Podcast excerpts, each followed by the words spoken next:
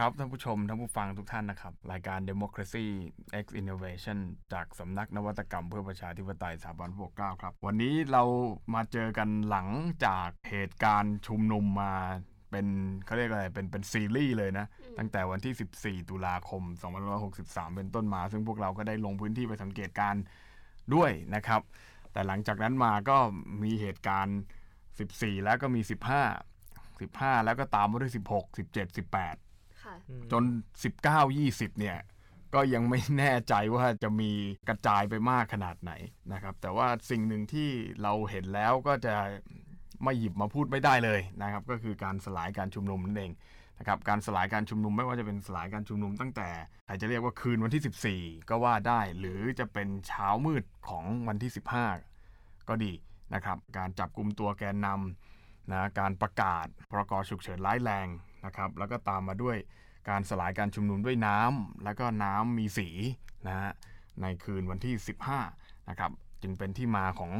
ความโกรธแค้นนะฮะจะว่ากันไปของมวลชนแล้วก็เลยทำให้เกิดการชุมนุมที่จะเรียกว่าใหญ่กว่าวันที่ 14 ตุลาคมเองเลยก็ว่าได้นะครับ ราะว่าเป็นการชุมนุมที่กระจายออกไปทั่วปริมณฑลแล้วก็ทั่วประเทศเลยนะฮะแล้วดูจำนวนแต่ละที่ก็ไม่ได้น้อยลงไปเลยนะครับการชุมนุมก็ได้เห็นนะครับดีมานหรือว่าความต้องการของผู้ชุมนุมนะครับจะเป็นนิสิตนักศึกษา หรือจะเป็นผู้ใหญ่วัยทำงาน หรือจะเป็นเสื้อแดงก็แล้วแต่ หรือจะเป็นเด็กมัธยมก็แล้วแต่นะครับพอเราเห็นความต้องการการปฏิรูป การอยากจะให้รัฐบาลยุบสภาหรือลาออก หรือจะเป็นการแก้รัฐมนูญหรือเป็นการปฏิรูปอะไรก็แล้วแต่ นะครับทำให้เกิดการถกเถียงในสังคมนะครับว่าสิ่งเหล่านั้นเนี่ยมันเหมาะสมหรือไม่นะแล้วพอมันไม่เหมาะสมฝ่ายที่คิดว่าไม่เหมาะสมก็ต้องการให้การชุมนุมนี้เลิกไปนะซึ่งการชุมนุมให้เลิกเนี่ยมันก็มันก็จะไปบอกดีๆว่าให้เลิกก็คงไม่เลิกนะครับก็เลยก็เลยต้องมีการสลายการชุมนุมเกิดขึ้นนะครับพอมีการสลายการชุมนุมนั้นเกิดขึ้นเนี่ยมันก็นำไปสู่ที่ว่าการสลายการชุมนุม ก็อาจจะต้องมีความรุนแรงที่เกิดขึ้นนะครับ ซึ่งในที่นี้ก็มีนักวิชาการหลายท่านนะออกมาให้ความเห็นเกี่ยวกับเรื่องของการสลายการชุมนุมและหนึ่งในนั้นก็คือ ท่านอาจารย์ชัยวัฒน์สถานันท์ใช่ไหมครับ ที่อาจารย์ชัยวัฒน์ได้กล่าวถึงสันติวิธีใช่ไหมฮะเฟรมครับ ก็ถ้าดูจากท่าทีของอาจารย์ชัยวัฒน์ถ้ามีบทสัมภาษณ์หนึ่งนะครับ มาจากเพจ The Active นะครับ ซึ่งอาจารย์ชัยวัฒน์แกก็จะเข้ามาคอมเมนต์ครับ ก็หลักๆอะก็มีอยู่ 2 อย่าง ซึ่ง ไออย่างหลังอะจะเป็นประเด็นที่คนเอาไปแบบเออเอาไปถกเถียงเอาไปต่อยเอาไปวิจารณ์กันมากกว่านะครับ ซึ่งหลักๆพูดสองเรื่องอันแรกอะแกก็อ่ามาในคอนเซปต์เดิมเทียงที่แกเอามาพูดในแบบที่สาธารณะงานเสวนาหรือในคลาสเรียนที่สอนนะครับ คือเขาพยายามจะบอกอยู่เสมอว่า ไอความขัดแย้งเนี่ยมันเป็นสิ่งที่มันมีคุณค่าในตัว เพราะว่ามันทำให้เกิดการถกเถียง การถกเถียงแลกเปลี่ยนระหว่างคนที่มีความคิดเห็นต่างกัน แต่ว่า เราต้องรักษาบรรยากาศของการถกเถียงนั้นไว้ไม่ให้กลายไปสู่ความรุนแรงครับ ซึ่งโอเค อ่า อันแรกที่เขายกมาก็รับฟังได้ ซึ่งก็สมเหตุสมผลดีครับ แต่ทีเนี้ยที่เกิดปัญหาแล้วคนเอาไปเอาไปวิจารณ์กันว่าแบบ เอ้ย แกพูดอย่างนี้เหมาะสมหรือเปล่า มีอยู่อันหนึ่งที่แกพูดว่า มีสองฝ่ายนะครับ ระหว่างฝ่ายผู้ชุมนุมและฝ่ายผู้สลายการชุมนุมนะครับ บอกว่าเจ้าหน้าที่รัฐที่สลายการชุมนุมเนี่ย ต้องทำ ให้นอกตำรามากกว่านี้ คือเขาพยายามจะบอกว่าเจ้าหน้าที่อะเคร่งครัดทำตามกฎมากไป เออถ้ากฎสั่งมาอย่างนี้ตำราบอกอย่างนี้ก็ต้องทำตาม ในขณะที่อาจารย์ชัยวัฒน์แกก็บอกว่า ส่วนในขณะเดียวกันเนี่ยผู้ชุมนุมเนี่ยต้องทำตามตำราอย่างเคร่งครัด ไม่ว่าจะเป็นการประกาศว่าแฟดม็อบต้องเวลาสั้นต้องอยู่ไม่นานต้องมีประเด็นแค่นี้ เราต้องทำตามกฎอย่างนี้เป๊ะๆนะครับ ซึ่งเนี่ยแหละมันกลายเป็นจุดประเด็นต่อไป เนื่องจากว่าคนก็ตีความว่าเอ้าแล้ว ถ้าเกิดว่าคุณบอกว่าให้เจ้าหน้าที่รัฐทำนอกตำราแต่เดี๋ยวดิก่อนที่คุณจะมาถึงตำราตรงเนี้ยคุณชอบทำหรือเปล่าในการตั้งแต่ประกาศสถานการณ์ฉุกเฉินร้ายแรงด้วยซ้ำนะครับ มีคำว่าร้ายแรงเพิ่มเติมด้วยนะครับ ประกาศเนี้ยเพราะว่าเรามีพรกฉุกเฉินอยู่ก่อนหน้าอยู่แล้ว คนก็โต้แย้งกันว่าเอ้าแล้วคุณออกประกาศเนี่ยมันก็ไม่ชอบทำตั้งแต่ต้นแล้ว แล้วคุณยังจะเอาการสลายภายใต้การประกาศร้ายแรงเนี่ยมันจะชอบทำได้ยังไงอืมไหนจะมีคนยกด้วยซ้ำว่ากฎกติกาสากลของโลกเนี่ยเวลาการสลายการชุมนุมเนี่ย ไอการจะฉีดไอลดแรงดันสูงเนี่ย มันก็ต้องมีอาวุธใช้ความรุนแรงในฝั่งผู้ชุมนุมหรือเปล่า แต่ทีเนี้ยคนก็บอกว่าเด็กชุมไม่รุนแรงตรงไหนอะเขาก็อืมยืนเฉยๆอย่างมากเอาร่มมากางแล้วเขาจะไปทำรุนแรงอะไรได้นะก็กลายเป็นประเด็นสู่ว่า เอ้าแล้วนอกตำราคุณคืออะไรเท่านั้นเมื่อมันผิดตั้งแต่ต้น ส่วนนักศึกษาต้องทำตามตำรามากกว่านี้มากกว่านี้คืออะไรในเมื่อเขาก็ไม่ได้ทำอะไรของเขาอะเขาแค่แค่ ออกมาพูดออกมาวิจารณ์ในมุมของเด็กๆเขาว่าเขาแบบมีความเห็นอะไรไม่พอใจอะไร ไม่การที่อาจารย์ออกมาพูดอย่างเงี้ยมันเหมือนเป็นการ justification ให้ว่าสิ่งที่รัฐทำอะรัฐทำถูกแล้วอ่าในขณะที่เด็กทำอะเด็กทำไม่ถูกนะมันเหมืครัอบนเป็นการ justify ฝ่ายรัฐที่เขาเคลมมาตลอดว่าเด็กอะสร้างสภาวะที่มันไม่สงบสุขเขาเลยต้องออกมาปราบอย่างนี้เป็นต้น คนมันก็เลยตีกันไปว่าเฮ้ยหรือว่าที่จานหมายถึงเนี่ยจานพูดอย่างนี้หรือเปล่าไอการที่บอกว่าให้เด็กเคร่งครัดมากกว่าเนี่ยครับอ่า มันก็เลยกลายเป็นกระแสขึ้นมาอืมอยู่ในโลกโซเชียลที่ตอนนี้ก็ถ้าใครตามในวงครับวิชาการก็อาจจะเห็นการออกมาอืมเขียนกล่าวถึง ขอกลับไปประเด็นแรกว่าอ่า เราต้องรักษาความขัดแย้งไว้ไม่ให้เกิดความรุนแรงอ่าอันนี้แปลว่าอะไรโอปิเนียนเลยนะอืมเราคิดว่าสังคมมันจะต้องมีคอน FLICT อ่าในการที่มันจะขับเคลื่อนให้มันเกิดการเปลี่ยนแปลงหรือแบบ transitioning transforming หรืออะไรก็แล้วแต่ conflict มันจะ driven ให้มันมีการเปลี่ยนแปลงภายในสังคมครับอืมถ้าสังคมมันไม่มี conflict อะ ก็มันเป็นสังคมที่นิ่ง แล้วถ้าอ่าเกิดเป็นสังคมที่นิ่งอะ it might be as well dead society อืมอืมใช่ไหมมันก็จะไม่เกิดอะไรขึ้นมา แต่ทีเนี้ยน่ะประเด็นที่ต้องแยกกันก็คือ conflict อะกับความรุนแรงอะอืมมันไม่จำเป็นจะต้องควบคู่กันเสมอไปอ่าอย่างที่อาจารย์บอกอะ คือความจริงอะคุณสามารถมีคอนฟ lict ได้แล้วคุณไม่มีความรุนแรงก็ได้อืมซึ่งมันก็คือสิ่งที่ม็อบเด็กกำลังจะทำกันอยู่หรือเปล่า ก็คือเป็นอืมการชุมนุมสันติภาพเขาขัดแย้งกันทางความคิดอืมขัดแย้งกันทางอุดมการณ์ขัดแย้งกันทาง สิ่งที่เขาต้องการจะชูเสนอครับ ซึ่งครับมันก็เป็นอะไรที่มันขับเคลื่อนสังคมได้ มันไม่มีครับความขัดแย้งมาเข้าเกี่ยวก็ได้ครับงั้นแสดงว่าสิ่งที่อาจารย์กล่าวว่ารักษาความขัดแย้งไว้เนี่ย คือหมายความว่าไม่ได้อยากให้สังคมมันนิ่งอืมนิ่งจนที่ไม่เกิดการพัฒนา นิ่งจนไม่เกิดการถกเถียง หรือเปล่านิ่งจนอะไม่เกิดวิชารัฐศาสตร์หรือเปล่าอ่าเพราะวิชารัฐศาสตร์มันคือการเถียงกัมันนคือการถกเถียง วิชารัฐศาสตร์สังคมวิทยา มนุษยศาสตร์ปรัชญาพวกนี้เกิดมาบนฐานของความขัดแย้งทั้งนั้น ถ้าไม่แทงอ่าขัดแย้งก็ไม่ถกเถียงใช่ไม่ถกเถียงก็ไม่เกิดสิ่งใหม่ใช่คืออืมเราแม้ต้องแต่แยวิกทยากันศาสตร์เองครับ เราต้องแยกกันในสังคมเวลาเราพูดความขัดแย้งอะอืมคนก็จะนึกถึงแล้วโอ้โหความรุนแรงมาแน่ มันจะต้องมีอ่าทะเลาะใช่ตบตี ซึ่งคุณครัต้อบงเข้าใจว่าความขัดแย้งไม่ใช่ violence ครับ ทุกครั้งไปครับ violence เนี่ยหรือว่าความรุนแรงเนี่ยมันเป็นแค่เครื่องมืออืมหนึ่งภายในกระบวนการของความขัดแย้งครับความขัดแย้งจะมีหรือไม่มีความรุนแรงก็ได้อืมอะอาจารย์ชัยวัฒน์แกจะชอบใช้ทฤษฎีของอ่านักวิชาการคนหนึ่งที่ถ้าเป็นสำนักธรรมศาสตร์ก็จะรู้จักกันชื่อโยฮันเกาตุงนะครับอ่าอืมคุณพ่ออ่าเขาโตครับซึ่งอธิบายอย่างสั้นกระชับเลยทฤษฎีของโยฮันเกาตุงนะครับนั่นแหละก็จะมองปัญหาเรื่องของความรุนแรงไม่ว่าจะเป็นความแรงเชิงโครงสร้างหรือเชิงวัฒนธรรมนะครับ แต่ทีเนี้ยกลับมามองมองดูในส่วนของเจ้าหน้าที่เนี่ยเราจะเห็นได้ว่า มันมีความรุนแรงในระดับทั้งเชิงโครงสร้างและวัฒนธรรมอยู่ในตัวด้วยก็คือคือเหมือนฝังหัวเชื่อมาไงว่า ถ้าเกิดได้รับคำสั่งมาอย่างนี้ ต้องทำตาม ใช่ เอางี้ดีกว่าอ่าอ่าทฤษฎีของโจฮันเกาตุงเนี่ย คือหลักๆก็คือมันจะมี conflict อ่า triangle ครับก็คือมันจะมีอันด้านบนที่เป็นเหมือน the top of iceberg ก็คือก้อนก้อนข้างบนของน้ำแข็งเนาะที่เห็นได้ชัดนั่นก็คือเป็น physical violence อืม physical conflict ที่เห็นได้ชัดอย่างเช่นการต่อยตีตบตีทะเลาะร่างกายครับหรือการสลายครับที่เราเห็นอืมเอาเราเอาสถานการณ์ที่เกิดขึ้นมาจับเลยดีกว่าอ่าจะได้เข้าใจง่ายครับ อะข้างบน physical violence เราเห็นแล้วการสลายการสลายการใช้ความรุนแรง อันนั้นอันที่หนึ่ง physical ทีเนี้ยอันที่สองที่มันอยู่ใต้น้ำที่แบบคนมักมองไม่ค่อยเห็นแล้วคือมันเป็นปัจจัยสำคัญในการหล่อเลี้ยง conflict ในสังคมอะก็คือ structure กับอืม cultural ครับ violence conflict เนาะ structure เนี่ยเขาบอกว่ามันจะเป็นในรูปแบบของกฎหมายมหรือโครงสร้าง อาทิง่าย ๆ เลยพรกฉุกเฉินร้ายแรงครับหรือว่าการที่ออกกฎหมายอะไรต่างๆ ออกมาอย่างเงี้ยซึ่ง แล้วอะไรที่ทำให้ structure มันเดินต่อไปเดินเอามากดประชาชนเอามาเฮ้ยสั่งปิดทีวี สั่งปิดช่องโทรทัศน์ห้ามเผยแพร่ได้ มันก็คือ cultural violence ที่เอามาสนับสนุน หรือว่าง่ายๆเนี่ย cultural violence มันคือเป็นรากฐานของ conflict ทุกอย่าง ไม่ว่าจะ physical หรือ structure นั่นคืออะไรก็คือการเอ่อสร้างค่านิยมอืมค่านิยมอย่างที่เราเห็นในปัจจุบัน เด็กมันสร้างความวุ่นวาย เด็กมันออกมาทำให้เศรษฐกิจแย่ พอทั้ง 3 triangle เนี่ยมันมารวมกันเราก็เลยเห็นสถานการณ์ในปัจจุบันที่มันเป็นความขัดแย้งที่มันแบบ มีทั้งโครงสร้าง ทั้งค่านิยม ทั้งการประทะกันอย่างจริงจังที่เกิดขึ้นอืมอ่าอันนี่ก็คือทฤษฎีของเกาตุงที่สามารถนำมาจับได้ ก็คือหมายความว่าไอ้ข้างล่างเนี่ยไอ้ cultural อะไรสักอย่างเนี่ยคือหมายความว่าเป็น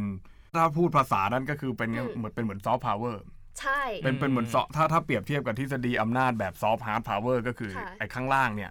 เป็นเป็นในเชิงวัฒนธรรม เป็นอ่าในเชิงอ่าชีวิตประจำวันที่เป็นเหตุผลหรือหล่อหลอมมาโดยที่อืมเราบางครั้งก็ไม่รู้ตัวได้วยซ้ำว่าเนี่ยมันฝังมาอ่าในหัวซึ่งซึ่งซึ่งซึ่งเป็นกระบวนการที่จะทำให้มันเกิดความรุนแรงแบบกายภาพแบบฟิสิกอลใช่ใช่ใช่อ่าเพราะฉะนั้นถ้าการที่เราจะแก้ความรุนแรงแบบเนี้ยคือเราต้องแก้ที่ข้างล่าง ต้องแก้ในส่วนที่เรามองไม่เห็นใช่มันแต่จะได้ไม่นำไปสู่การเกิดความรุนแรงแบบอืมกายภาพข้างบนหรือว่าเกิดแบบเป็นโครงสร้างอ่เพราะโครงสร้างเนี่ยมันก็พึ่งค่านิยมถูกไหมอ่าไม่งั้นเนี่ยโอเคมันก็ไม่สามารถมา justify ได้ว่าทำไมอืมถึงต้องมีพรกฉุกเฉินครับอืมทำไมคมันรับถึงต้องมีกฎหมายห้ามปรามอ่าหรือการสั่งปิดเทเลแกรมโอเคหรือสั่ง เพราะว่าความชอบธรรมทางวัฒนธรรมแบบเนี้ยอืมมันให้ความชอบธรรมกับการสร้างโครงสร้างของความรุนแรงถูกอ่าอืมพูดใช่พูดภาษาบ้านๆก็คือ ก็คือว่า เราต้องเปลี่ยนเปลี่ยนวิธีคิดของคนอะ ใช่อ่า อ่าแต่นักทฤษฎีเขาก็บอกอืมอีกว่า การที่เราจะเปลี่ยน triangle ทั้ง3มุมเนี่ย อืม เปลี่ยนยากที่สุดและใช้เวลานานที่สุดและแทบจะเป็นไปไม่ได้เลยก็คือ cultural violence culture อ่าโอเคอืมโอเค ซึ่งซึ่งซึ่งตรงเนี้ยเนี่ยไอ้ตามตำราเนี่ยก็หมายความว่าตำราเนี่ยเปรียบเหมือน cultural cultural violence ได้ไหมก็คือตำรวจก็ต้องไม่ทำตาม cultural violence ที่ตัวเองได้รับการฝึกฝนหรือว่าได้รับการเรียนรู้มา ถูกไหมเพราะในในเรื่องของการจะออกมาเป็นข้าราชการ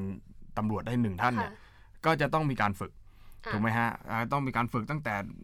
ผ้ามือเปล่าระเบียบแถวไปจนถึงการใช้อาวุธการเรียนรู้มาตรการในการสลายการชุมนุมใช่ไหมแต่มีอืมการเจรจา มีการใช้น้ำแก๊สน้ำตาอะไรก็แล้ว แต่ตามกระบวนการที่ว่าไป เรากำลังคิดว่าอันเนี้ยเป็น structure มากกว่าหรือเปล่าอืมก็มันต้องมี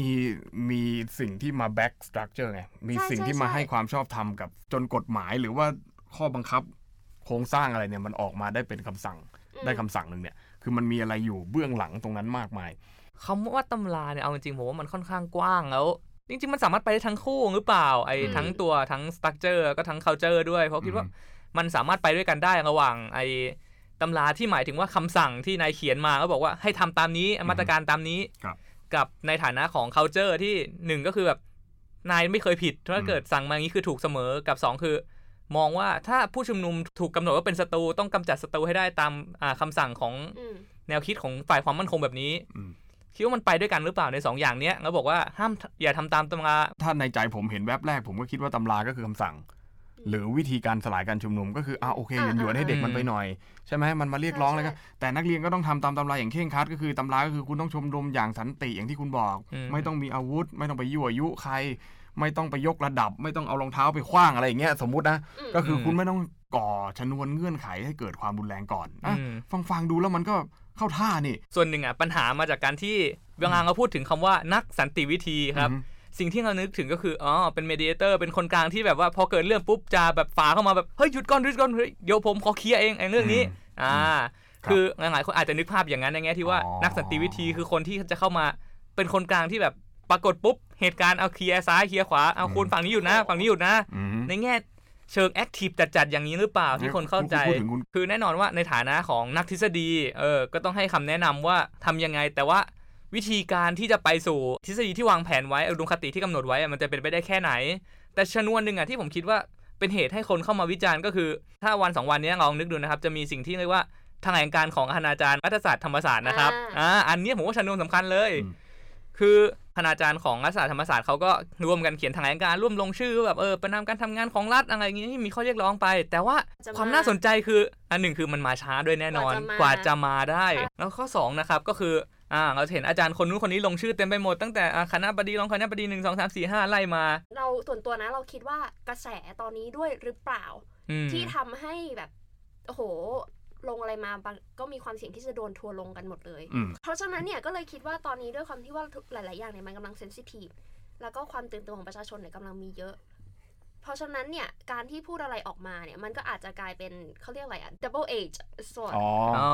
ดาบสังคมเออ่าอโอนั่นเคแหละโอ้โหอ่าภาษาอีกแบบ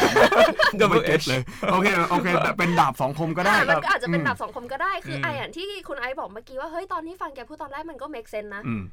แล้วคืออมไปไงมาไงทำไมมันถึงกลายไปเป็น negative แล้วทำให้แกโดนทัวร์ลงโอเคแล้วอย่างที่บอกสื่อตอนเนี้ยอืมมันกำลังแรงอะอืมแล้วคือพอเขามีความคิดว่าคุณเลือกข้างแล้วอะอืมทัวร์ก็ลงอืมใช่อ่าอืมเป็นอย่างนั้นไป อ่า ในแง่หนึ่งถ้าเราอยากจะให้แบบ มันแฟร์ๆหน่อยนะครับ ก็ถ้ามองในเชิงทฤษฎีจริงๆอะเราก็สามารถมองในมุมหนึ่งที่เรียกว่าทฤษฎีแบบ elitism นะครับ ก็คืออม ถ้ามองว่าชนชั้นนำชนชั้นนำกับปัญหาเนี่ยเขาจะแก้ปัญหากันได้ยังไง ซึ่งเราจะเห็นหลักๆ 2 เรื่องที่มันมาแต่ไกลยังไงเราก็เห็นว่าแกจะอยู่ในกับสองเรื่องนี้เป็นหลักอะอย่างแรกก็คือ m a c h i a v e l l i ครับอ่าน่าจะรู้จักกันใช่ไหมครับ นักปรัชญาครับอ่าทีเนี้ยการใช้แมคคิวเวเลียนในการสันติวิธีกับการปราบปรามควบคุมมวลชนเนี่ยมันก็สามารถทำได้นะอ่ารัฐเองก็สามารถใช้ความรุนแรงได้อย่างเหมาะสม ถ้าเพื่อให้ความขัดแย้งกับมวลชนมันหมดลงแล้วชนชั้นนำก็ค่อยหาวิธีปณีประนอมกันไปครับ แต่ทีเนี้ยถ้างั้นการฉีดน้ำก็ถือว่าเป็นที่ยอมรับหรือเปล่าอืมอืมอันนี้ก็มีปัญหาอีกอืมหรือในอีกมุมหนึ่งอะเราก็จะเห็นแบบแกก็ค่อนข้างจะอินกับมหาตมะคันทีนะครับอ้าวอ่าการดีพีสตัดี้ครับซึ่งถ้าเรารู้จักคันทีเราก็จะเห็นความสำเร็จจากเขาว่าเออเขาสามารถใช้สันติวิธีแก้ไขได้ แต่ว่ากว่าจะทำสำเร็จคือยังไง ก็คือเขาต้องพามวลชนไปโดนฟาดโดนทำร้ายกันก่อนนะครับอืมหรือในแง่หนึ่งการที่หยิบคันทีมานั้นหมายความว่า คุณต้องเชื่อในสันติวิธีที่มวลชนเนี่ยยอมพาคนไปบาดเจ็บ เพื่อ เรียกร้องความเป็นธรรมเพื่อปลุกความเป็นมนุษย์ในหัวใจของชนชั้นนำออกมาให้เขาหยุดด้วยตัวเองหรือเปล่า เหมือนถ้าย้อนกลับไปก่อนหน้านี้ก็จะเห็นเหมือนกันว่าแกเคยสัมภาษณ์เรื่องของตอนที่มีดราม่าเรื่องสวครับ อย่างที่เขาบอกกันว่าสวจะโหวตเลือกนายกคนใหม่มจะเลือกคนไหนเลือกประยุทธ์หรือเปล่าหรือเลือกใคร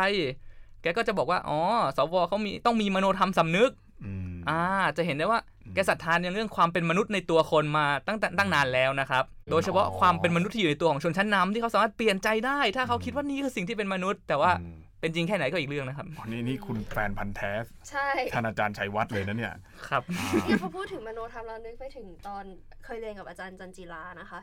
แกเคยเปิดคำถามมาเลย เปิดเริ่มเลยอืมเชื่อมาก็คือว่า เชื่อว่าคนเราเกิดมา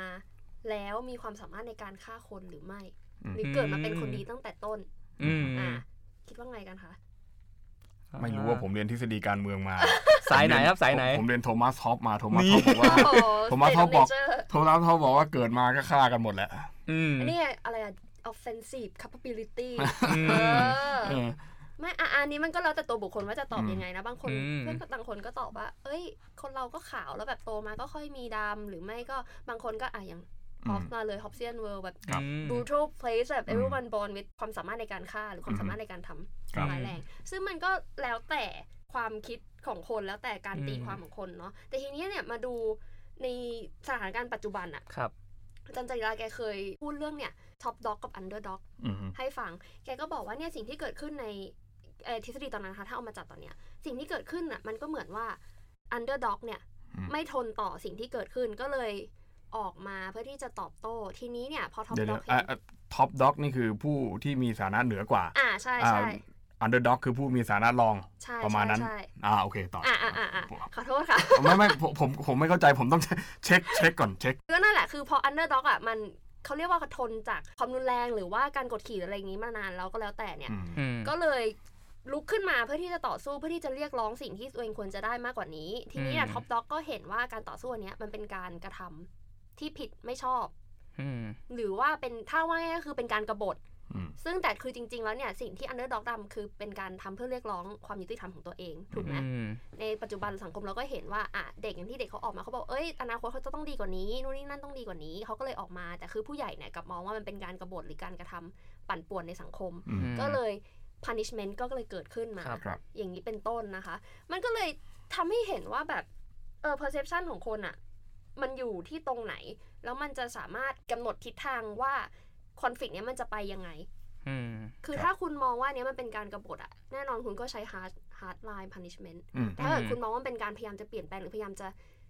สร้างอะไรใหม่ ๆ ที่มันดีขึ้น transitioning ในสังคมอะมันก็อาจจะมีการเจรจากันได้อืมอืมหรือเปล่าอืมอืมครับ ก็คือเราดูตรงนี้ว่าเป้าหมายหรือเจตนาอื ใช่ไหมฮะ เจตนาของถ้าพูดในแง่ของการชุมนุมก็คือเจตนาของผู้ชุมนุมเนี่ยมาในเจตนาแบบไหนอืมอ่าถ้ามาในเจตนาที่ต้องการที่จะทำให้โลกนี้มันลุกเป็นไฟ ก็อีกแบบหนึ่งแต่ถ้าเกิดว่าต้องการที่จะปฏิรูปต้องการที่จะทำให้มันพัฒนาดีขึ้นอันอันนั้นก็ด้วยส่วนหนึ่งแต่เราคิดอืมว่า perception ที่คนที่มีอำนาจมองกลุ่มเนี้ยอ่ามากกว่า โอเคอืมโอเค อะก็คืออ๋อเอาคืออย่างอย่างอย่างที่พูดก็คือ top dog top dog ที่มอง top dog มอง underdog มอง underdog อย่างไร คือถ้า top dog มองว่าอืม อันเดอร์ด็อกทำการกบฏอะ อืม ก็คือตีให้ตาย แต่ถ้าครับ top dog มองว่า underdog พยายามที่จะแบบเปลี่ยนแปลงหรือแบบมอะไรที่มันที่มันไม่ใช่อืม hardline กบฏอะเขาก็จะไม่ทำเหรอฮะ possibly เขาก็อาจจะเปิดเวทีเพื่อการพูดคุยหรืออะไรอย่างเงี้ยมากขึ้นหรือเปล่า ตอนนี้เรียกว่าอะไรอะ เรื่องเรื่อง peace เรื่องสันติ สันติภาพเนี่ยต้องเป็นเป็นเป็นเรื่องใหญ่ใช่ ที่จะเป็น topic ในการพูดวันนี้ เพราะว่าอย่างที่กล่าวได้เกริ่นนำไปใช่ไหมมีฝั่งหนึ่งก็บอกว่าเรียกร้องไม่เอาความรุนแรงอืมค่ะใครที่ทนกับความรุนแรงได้เนี่ย ใครที่เห็นว่าการทำความรุนแรงในวันนั้นเนี่ยนะคือคืนที่ 15เนี่ยอ่าคือเรื่องชอบคือเรื่องชอบทำเนี่ยก็ถือว่า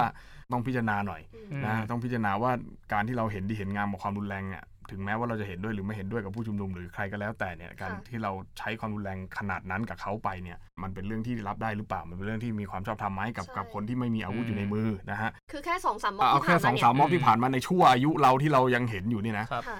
มาเปรียบเทียบกับม็อบเนี่ยคือม็อบนี่มันไม่มีอะไรเลยจริงอืมๆมันมีแต่สองมือ ล่มแว่นล่มหวกกับแว่นกับอ่าหมวกแค่นั้นวันที่ 15 ยังไม่มีแว่นเลยใช่มีแต่ร่มอย่างเดียวอะแล้ววันคือที่สิบห้าหมวกไม่มีหมด้ววกยไม่มีด้วยไม่มีอะไรเลยมีสักอย่างมีแต่สองมือบางคนใส่รองเท้าแตะไปเนี่ยใช่ผมถามจริงคือคุณฉีดน้ำเข้าไปเนี่ยนะอืมโอเคนะผมขอโทษนะ ผมผมไม่ได้อยากจะมาตำหนิอะไรใครเลยนะ แต่มาตรการกับ สภาพการนะมันไม่เหมือนกันไงไม่อืมเราคิดว่าเราสามารถตำหนิได้เว้ยเพราะสิ่งอืมที่มันเกิดขึ้นอะ มันเป็นสิ่งกระทำที่มันขัดต่อมนุษยธรรมอะครับครับแล้วคือแน่นอนครับว่าสถาบันเราประนามการใช้ความรุนแรงแน่นอนอืมทุกรูปแบบ เราโอเคเราอาจจะเราเรามีความเลื่อมใสในระบอบประชาธิปไตยอันนี้ อันนี้ชัดเจนที่สุด ใช่อืมแล้วระบบประชาธิปไตยคือการรับฟังความคิดเห็น และการเปิดกว้างให้มันมีการถกเถียงครับมีการขัดแย้งได้ แต่ครับความรุนแรงจะไม่ควรจะเป็นหนึ่งในความขัดแย้งของที่มันเกิดครับขึ้นใช่แล้วก่อนอื่นที่จะไปถึงความรุนแรงเนี่ยอันดับแรกอะรัฐช่วยทำตามกฎหมายตัวเองก่อนครับอืมอืมเพราะว่าอืมการสลายความรุนแรงเนี่ยครับ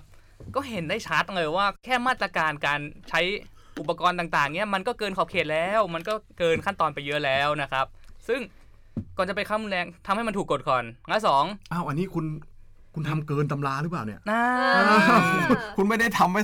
คุณไม่ได้ทำตามตำรานะอ่าใช่เปล่าถ้าพูดพูดแบบที่เฟรมพูดนี่คือใช่เขาทำเกินตำรานะ เกินไปแล้วคเกิรันบตำราไปแล้วอ่านะใช่ กับสองมือเปล่าๆเนี่ยเอาน้ำความดันสูงฉีดไปจนเขาปลิวอย่างนั้นอะใช่ผมว่าอันนี้ไม่ถูกอะเราเด็กนักเรียน คือสมมุติว่ามีอาวุธอะอะคุณอะสมมติมีแค่หนังสติ๊กอะไม่ต้องมีอย่างอื่นอะมีแค่หนังสติ๊กกับท่อนไม้เนี่ย คุณยังมีข้ออ้างนะว่าเขาจะมาทำร้ายใช่คุณได้นะ เพราะหนังสติ๊กก็เจ็บนะ ไม่ใช่ไม่เจ็บ ถ้ายิงโดนเข้าอ่าเข้าเข้าจุดสำคัญอย่างตาเตอปากอะไรเงี้ยก็ก็มีอันตราย อันนี้คือถ้าคุณจะฉีดน้ำใส่คนยิงหนังสติ๊กเนี่ย ผมว่ามันก็ยังมีเหตุผลมากกว่าการที่คุณไปฉีดใส่คนที่คนที่ไม่มีอาวุธ ที่ถืออมป้าย ถือป้ายเฉยๆเฉยๆมีแต่ล่มอะบางคนล่มก็ไม่มีคนที่อยู่ข้างบนสะพานลอยต้องโยนเออล่มลงไปให้เนี่ย ผมว่าไม่ไม่ถูกอะอย่างเงี้ย แล้วถ้าเกิดว่าเรายอมรับว่ามันเกิดขึ้นแล้วมันเป็นเรื่องปกติเนี่ยวันข้างหน้าความรุนแรงในที่บอกเนี่ยไม่ว่าจะในตำราหรือนอกตำราเนี่ยมันจะกลายมาเป็นเรื่องปกติใช่ใช่แล้วพอความรุนแรงมันกลายมาเป็นเรื่องปกติแล้วเนี่ยเราจะอยู่ยังไง จะเป็นบ้านป่าเมืองเถื่อน ใช่ แล้วมันมันมันจะกลายเป็นสภาวะแบบฮอบส์หรือเปล่าแบบอ่าสเตทออฟอ่าเนเจอ State of ร์ nature คนมันฆ่ากันหมดอะไรอย่างเงี้ยคือ เรามีขื่อมีแปพูดอย่างนี้ดีกว่าอ่าคำว่ามีขื่อมีแปเนี่ย เป็นคำแบบไทยๆที่พูดกันและเข้าใจที่สุดละครับเออคือไม่ต้องไปอ้างถึงกฎหมายวัฒนธรรมประเพณี custom จารีตพูดว่ามีขื่อมีแป คือใครทำอะไรผิดได้รับผิด ใครทำอะไรถูกต้อง ก็ได้รับการยกย่อง เนี่ยคือคือแปรง่าย ๆ เลย และคือทุกวันนี้ที่มันเป็นอยู่เนี่ยมันคือมันมีคือมีแปรไหมคือคุณยิงน้ำเข้าไปเนี่ยน้ำธรรมดายังไม่สะใจ เอาน้ำสียิงเข้าไปอีกเนี่ยผมก็อ่าแล้วแล้วมีคนแสบตาผสมสารเคมี ซึ่งก็ยังไม่รู้ด้วยว่าเคมีอะไร เขาบอกเขาไม่รู้อะ นี่ คนที่เอามาใช้ยังไม่รู้ อ่า มีคนโพสต์ Facebook นะ นี่ครัเรื่บ องจริง อืม นอนโรงพยาบาลสามวัน อืม ขยี้ตาร้องไห้ตลอดทั้งคืนเลย เพราะว่าอะไรเพราะว่าหนึ่งคือเสียใจเสียใจที่เขาไม่มีอาวุธ อืม ไม่มีอาวุธแล้วไปกระทำการแบบนั้นกับเขาเนี่ยเขาเสียใจว่าเขาเป็นคนมือเปล่า แล้วโดนฉีดสารเคมีใส่ จนตาเนี่ยลืมไม่ได้ไปวันหนึ่งเขาก็ร้องไห้นะ อีกวันหนึ่งตาลืมได้แล้ว แต่ต้องนอนโรงพยาบาลต่ออีกสองวันอืมขาเจ็บไม่รู้ว่าขาหักหรือเปล่าด้วย เพราะว่าล้มอ่าแรงดัน เพราะว่าฉีดแล้วล้มลงไปแล้วอืมแล้วพอเขาล้มก็ยังฉีดซ้ำอีกอืมนี่ผมไม่รู้ว่าตั้งใจหรือเปล่านะ อาจจะเป็นอุบัติเหตุก็ได้ แต่ว่าอุบัติเหตุที่เกิดมาด้วยสาเหตุที่มันไม่เป็นเหตุเป็นผลเนี่ยอ่าด้วยความจงมันใจมันที่จะใช้รุนแรงความใช่รุนแรงสลายมันไม่ควรจะเกิดขึ้นตั้งแต่แรกอยู่แล้วด้วยอืมเพราะฉะนั้นเนี่ย ผมคิดว่าเนี่ยเรื่องนี้ยังไงก็ต้องพูดยังไงก็ต้องพูดว่ามันไม่ถูก อะไรที่ไม่ถูกก็ต้องบอกว่าไม่ถูกเนี่ยนะครับแล้วคืออะพวกเราก็ยังรู้สึกอย่างนี้แล้วคนทั่วไปอะใช่เพราะงั้นมันเป็นเหตุเลยเป็นเหตุที่ว่าม็อบที่คุณพยายามจะที่ฝ่ายรัฐพยายามจะควบคุมครับ มันกับยิ่งเพิ่มขึ้นเพิ่มขึ้นเพิ่มขึ้นเพิ่มขึ้นเรื่อยๆ เหมือน อย่างเมื่อวานเมื่อวันที่18ครัก็บไปร่วมสังเกตการณ์มาครับก็มีน้องคนหนึงขึ้นปราศัยบอกว่า เราอะจะเหมือนไฮดรายิ่งคุณอืมตัดหัว 1 ก็จะเพิ่มขึ้น 2 เพิ่ม 4 เพิ่มอ่า8เพิ่ม ไปเรื่อยครับๆซึ่งเราคิดว่ามันเป็นอะไรที่มันจริงมากอืมเพราะหลายคนตอนแรกอะลังเล แต่พอเห็นภาพข่าวในวันที่สิบห้าอืมคืนวันที่สิบห้าครัคืบนวันที่15ที่มีการฉลายโดยใช้น้ำแรงรันความแรงสูงเนี่ยอ่าทุกคนคือแบบไม่ได้แล้วจะต้องออกมาครับเพื่อที่ช่วยเหลือแล้วทีเนี้ยเราก็เลยเห็นว่า หลังจากวันที่แกนนำโดนจับในวันที่14ใช่ไหมอืมวันที่15ปุ๊บเนี่ย มันจะเริ่มเป็น movement ที่เป็นของ คนประชาชนจริงครับๆเขาเรียกว่าแบบเป็น genuine people movement อะอืมอย่างแท้จริง แล้วพอเริ่มจับไปเรื่อยเนี่ยเราก็เห็นคนยิ่งออกมายิ่งออกมาแกนนำไม่มีแต่คนยิ่งออกมา และความที่น่าสนใจมากคือมันคือความเป็นระเบียบครับเป็นระเบียบมากกว่าตอนม็อบที่มีแกนนำที่เราไปกันตที่อนไปวันสังเกต14ตอนวันที่สิบสี่ใช่สี่วันเท่านั้นเองแค่สี่วันแต่คือคุณเห็นแพทเทิร์นการเปลี่ยนแปลงและการจัดการที่มันเป็นระบบได้ดีมาก โอเค เราก็ต้องยอมรับว่ามันยังมี leading group อยู่ครับแต่พอมันไม่มีแกนนำที่ชัดเจนแล้วเนี่ย มันน่าสงสัยว่าเฮ้ยประชาชนกลับออกมาและสามารถที่จะมาเรียงแถวส่งของอืมหรือการใช้สัญญาณมือออ่าอืมหรือการสัญญาณมือนี่คือหมายถึงวันนั้นเนี่ยเขาแจกหมอ่าวกใช่อ่าอันอันนี้ตอนใช่ปะที่ลงไปก็คือลงไปแต่งตัวอยู่ในถนนผมพูดว่าแต่งตัวดูไม่น่าได้กลัวไม่ไงได้ดูเป็นสันติบาลนะครับอ่าไปเออสัเรางไปเกตสังกาเกตรการณ์ณ์อ่าเราคก็รับไปอยู่ในตรงถนนค่ะ และทีนี้เนี่ย บรรยากาศในตอนนั้นอะคือทุกคนคือแบบเฮ้ยมันเป็นการร่วมใจมากถ้าพูดตรงๆอะอืมเหมือนสแตนเชียอ่าคือรู้สึกว่าเฮ้ยมหาลัยหรือว่าเอ่อโรงเรียนเนี่ยที่เขาฝึกสแตนเชียมันฝึกมาเพื่อวันนี้หรือเปล่าโซตัสวะหรือเปล่าเนี่ยอ๋อเปล่าอ่าเป็นพี่วากแน่แน่อันน่ะไม่ค่ะไม่อืมเราจะไม่ไปถึงจุดครับนั้นครับโอเคครับอ่าเดี๋ยวไว้วันหลังนะอืม ไม่คือเขาเขาก็มีการแบบอะตำรวจกำลังมาตำรวจกำลังมาแล้วคือก็จะพูดแล้วมันก็จะเป็นเวฟต่อๆไปอืมคนนึงพูดก็จะมีคนนึงตะโกนแล้วมันก็จะตะโกนแล้วคิดคิดภาพอนุสาวรีย์ที่เป็นวงกลมอืมเวฟเริ่มจากจุดฝั่งราชราชเทวีปะครับราชเทวีแล้วก็ค่อยๆค่อยๆค่อยๆไปไล่ไปตรงจนถึงพญาไทอ่าครับคือมันเป็นอะไรที่เหมือนในงานฟุตบอลที่เขาเล่นเวฟกันทีละขึ้นทีละอืมขึ้นอ่าแล้วส่งของก็คือ อ่าเรียงแถวส่งของเรีเรียยงงแถแถววส่งของตั้งแถวกันตั้งแถวส่งอืมขผองมผมผมยังเห็นรูปแล้วก็ยังยังยังทึ่งเลยเฮ้ยว่าคือว่าว่าทำอย่างนั้น เนี่ยที่มีคนชอบพูดว่าประเทศเราบ้านเราเป็นคนไม่มีไม่มีระเบียบวิวินันัยยอะอ่าความจริงไม่ใช่ครับ เห็นได้ชัดเลยจากอันนี้คือเรา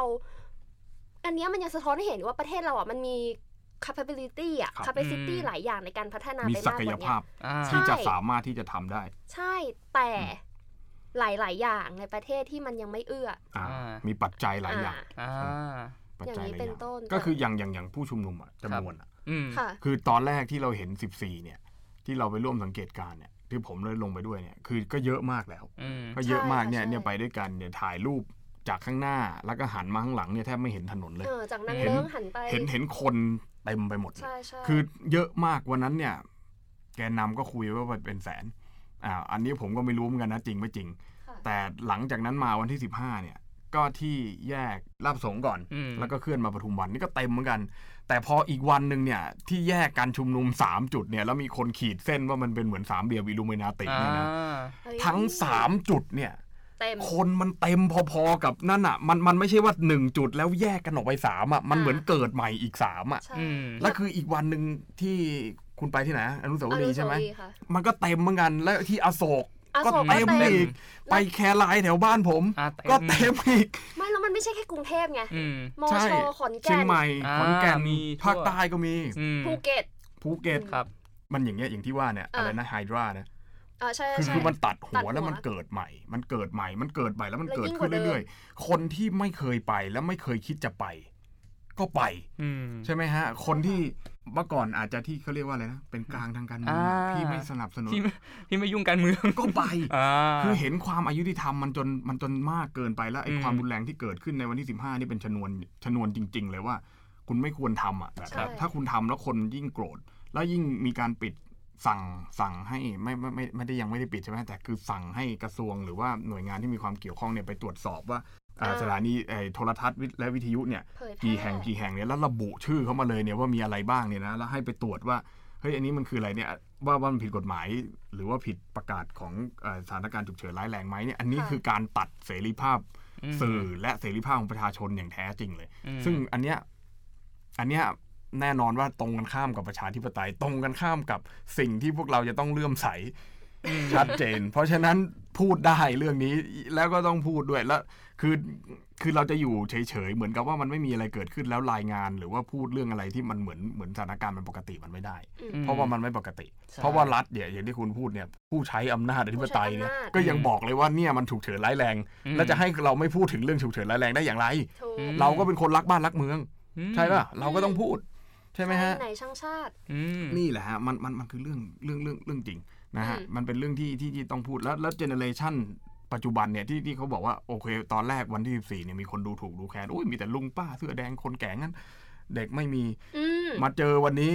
อะไปไปสังเกตการณ์มาเนี่ยอะเฟรมอืมก็ไปเขาก็ไปเนี่ยครับถามว่ามีคนที่เป็นเด็กเนี่ยที่เราเรียกว่าเด็กเนี่ย มีตีคร่าวๆกี่เปอร์เซ็นต์โห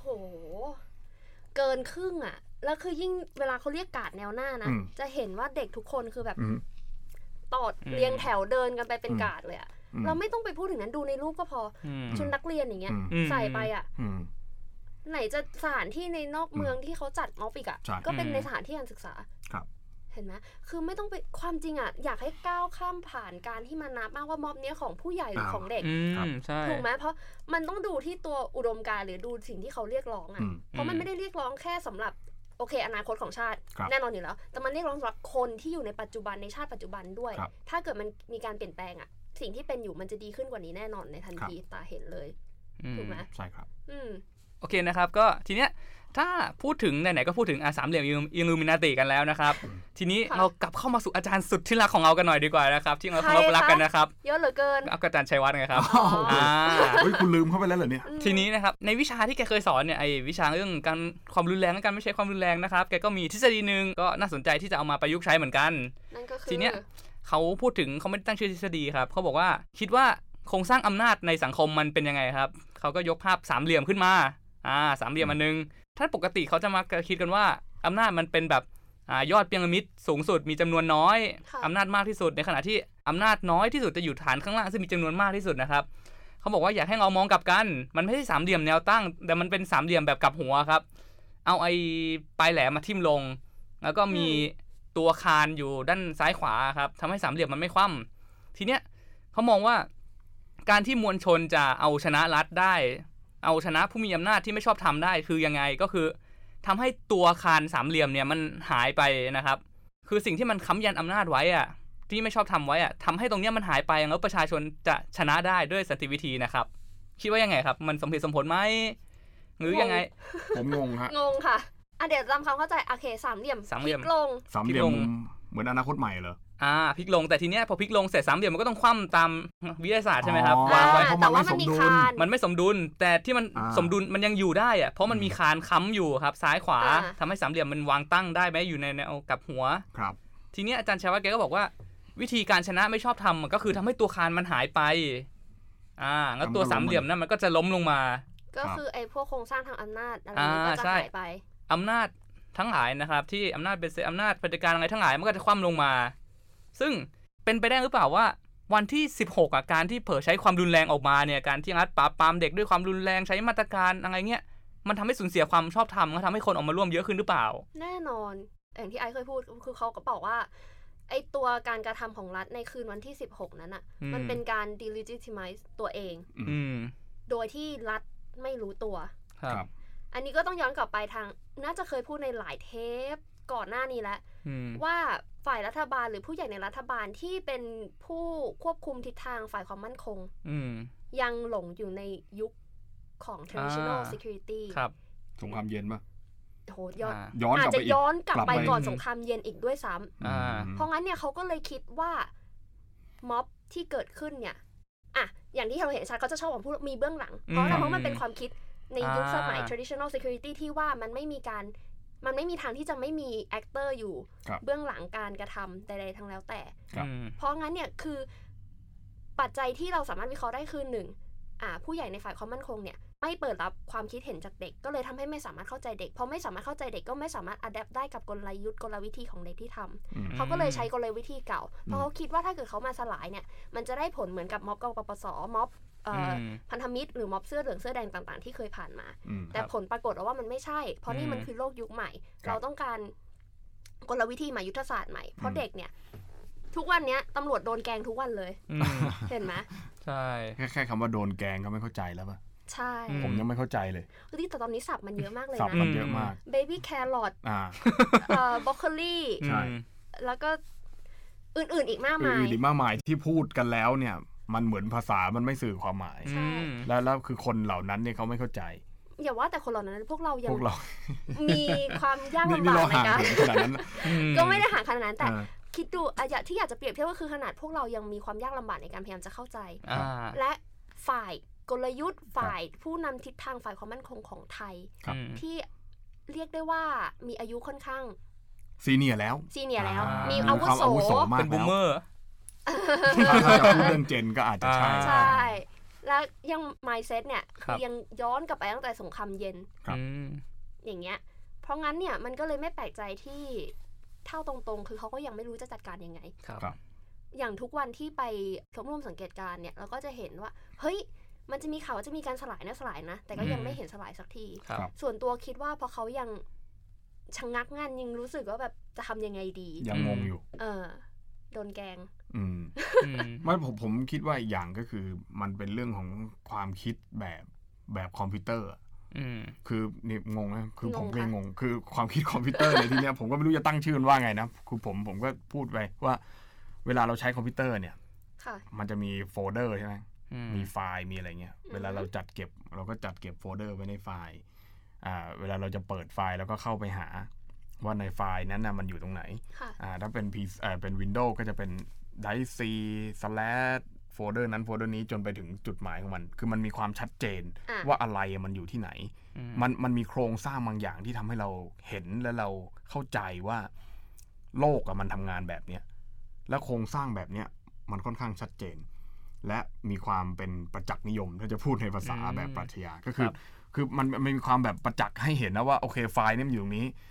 เราเข้าไปพิมพ์ในโปรแกรม Microsoft Word เนี่ย เราเข้าไปพิมพ์เท่าไหร่เนี่ย แล้วเราก็ลบไปมันนับให้เลยว่าตัวอักษรมีกี่ตัวใช้ฟอนต์อะไรคือ คือโลกโลกปัจจุบันในโลกหลังคอมพิวเตอร์เนี่ยนะโลกที่แบบเรายังใช้คอมพิวเตอร์กันแล้วเนี่ยมันมันมีความชัดเจนในระดับหนึ่งอะเกี่ยวกับอะไรอะไรอะก็คือมันเห็นอะว่าว่าว่าว่าอะไรมันคืออะไรอะคืออย่างอืมเอกสารฉบับนี้มันพิมพ์ด้วยฟอนต์อะไรมันอะไรคือมันมันมันชัดเจนมาก แต่ว่า เพราะฉะนั้นเนี่ยเวลาเห็นเราเห็นอะไรที่มันผิด หรือเห็นอะไรที่มันไม่ถูกต้องในในคอมพิวเตอร์ คอมพิวเตอร์มันฟ้องมันแจ้งเตือนทันที เวลาที่เราพิมพ์ผิดตัวหนึ่งเนี่ย มันยังขึ้นตัวแดงมันยังขึ้นตัวแดงมาให้เราเลยอืมเพราะฉะนั้นเนี่ยกรอบคิดของเด็กหรือจะไม่ต้องว่าเด็กหรอกคนที่เกิดมาพร้อมกับยุคสมัยที่จะต้องใช้คอมพิวเตอร์เป็นหลักในชีวิตเนี่ย อย่างเช่นทำงานเนี่ยไม่มีที่ทำงานที่ไหน ไม่มีคอมพิวเตอร์ตั้งอยู่ข้างหน้าคุณถูกไหมคุณต้องใช้คอมพิวเตอร์ ไม่ว่าจะพิมพ์งานใช้โปรแกรมอะไรก็แล้วแต่คุณใช้โทรศัพท์ใช้ไลน์เนี่ย คือมันมันมันคือระบบคิดแบบนี้หมด แต่ว่าระบบคิดของคนก่อนยุคคอมพิวเตอร์เนี่ยคือผมก็ไม่อยากจะเรียกว่า boomer นะแต่คือยุคที่มีความ senior แล้วกรอบคิดของเขาไม่ได้เป็นกรอบคิดแบบคอมพิวเตอร์ทำไมคนพวกนี้ถึงชอบใช้ไลน์อันนี้อันนี้ถึงพูดไปเรื่องอื่นเลยนะคือ เพราะว่าไลน์เนี่ยมันไม่ได้ต้องต้องใช้อะไรซับซ้อนแบบอืมแบบคอมพิวเตอร์แบบ Windows ไงที่จะต้องมีไฟล์มีอะไรนู่นนั่นนี่ที่ที่คนพวกนี้เวลาเขาไม่เข้าใจกรอบคิดแบบคอมพิวเตอร์เนี่ยเขาเนี่ย ไม่สามารถที่จะจัดการกับมันได้เขาจะงงแล้วเฮ้ยมันใช้อะไรยังไง แต่ว่าไลน์เนี่ยมันคือส่งรูปส่งข้อความเนี่ยมันไม่ซับซ้อนไงถูกไหมฮะเพราะนั้นเนี่ยไอ้กรอบคิดแบบเนี้ย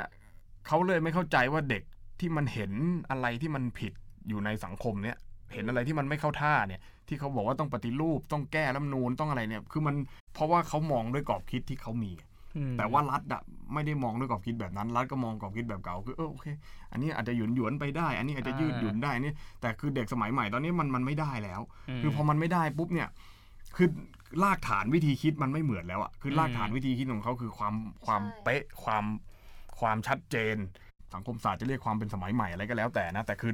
คือในกรอบคิดแบบเก่ามันไม่ใช่แบบนั้นอะใช่แล้วแล้วแล้วเขาก็ไม่เข้าใจว่าเด็กพวกนี้ทำไมมันถึงจะต้องเถนตรงขนาดนั้นอะทำไมถึงต้องตามตำราขนาดนั้นอะอืมนึกออกหยปะวนหยวนๆหน่อยเออหยวนหยวนๆหน่อยอ่าก็ไม่ได้ แต่เด็กก็บอกว่าเฮ้ยผมจะต้องเอาแบบเนี้ยมันไม่ถูกต้อง ผมก็ต้องให้คุณออกไป ผมก็ต้องเรียกร้องให้คุณทำหนึ่งสองสามอืมเนี่ยย้อนกลับไปก็ conflict theory ใช่ฐานความคิดแค่ฐานอ่าความคิดไม่ตรงกันคุณก็ไม่ใช่หาสามารถเปิด dialog ได้แล้วอะใช่ครับ ใช่บางทีมาเป็นคอนเซ็ปต์ง่ายๆอย่างเช่นแบบถ้าการเมืองดีแล้วชีวิตคุณจะดียังไงชีวิตคุณจะดียังไงแฮชแท็กการเมืองดีรู้สึกว่ามันเป็นอะไรที่แบบเปลี่ยนสังคมไทยมากเลยนะอืมใช่มันคือสร้างแบบ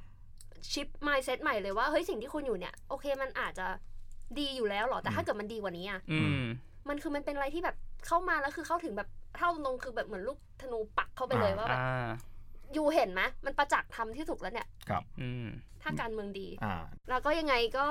สุดท้ายเนี่ยเราก็ยังยืนยันว่าเราขอประนามทุกความรุนแรงที่มันเกิดขึ้นในสังคมใช่ไม่ว่าจะตั้งใจหรือไม่ตั้งใจก็ตาม โอเค ขอบคุณมากครับที่ติดตามค่ะแล้วก็เดี๋ยวจะมีบทความใหม่ ๆ ให้อ่านกันทุกอาทิตย์ก็อย่าลืมก็ไปลืมติดตามกัในเว็บไซต์เว็บไซต์อ่า Facebook อ่าเฟซบุ๊กก่อนค่ะ Facebook เออ Twitter ค่ะใช่ YouTube ค่ะกำลังตัดคลิปลงอยู่อ่าทวิตเตอร์ตอนนี้ก็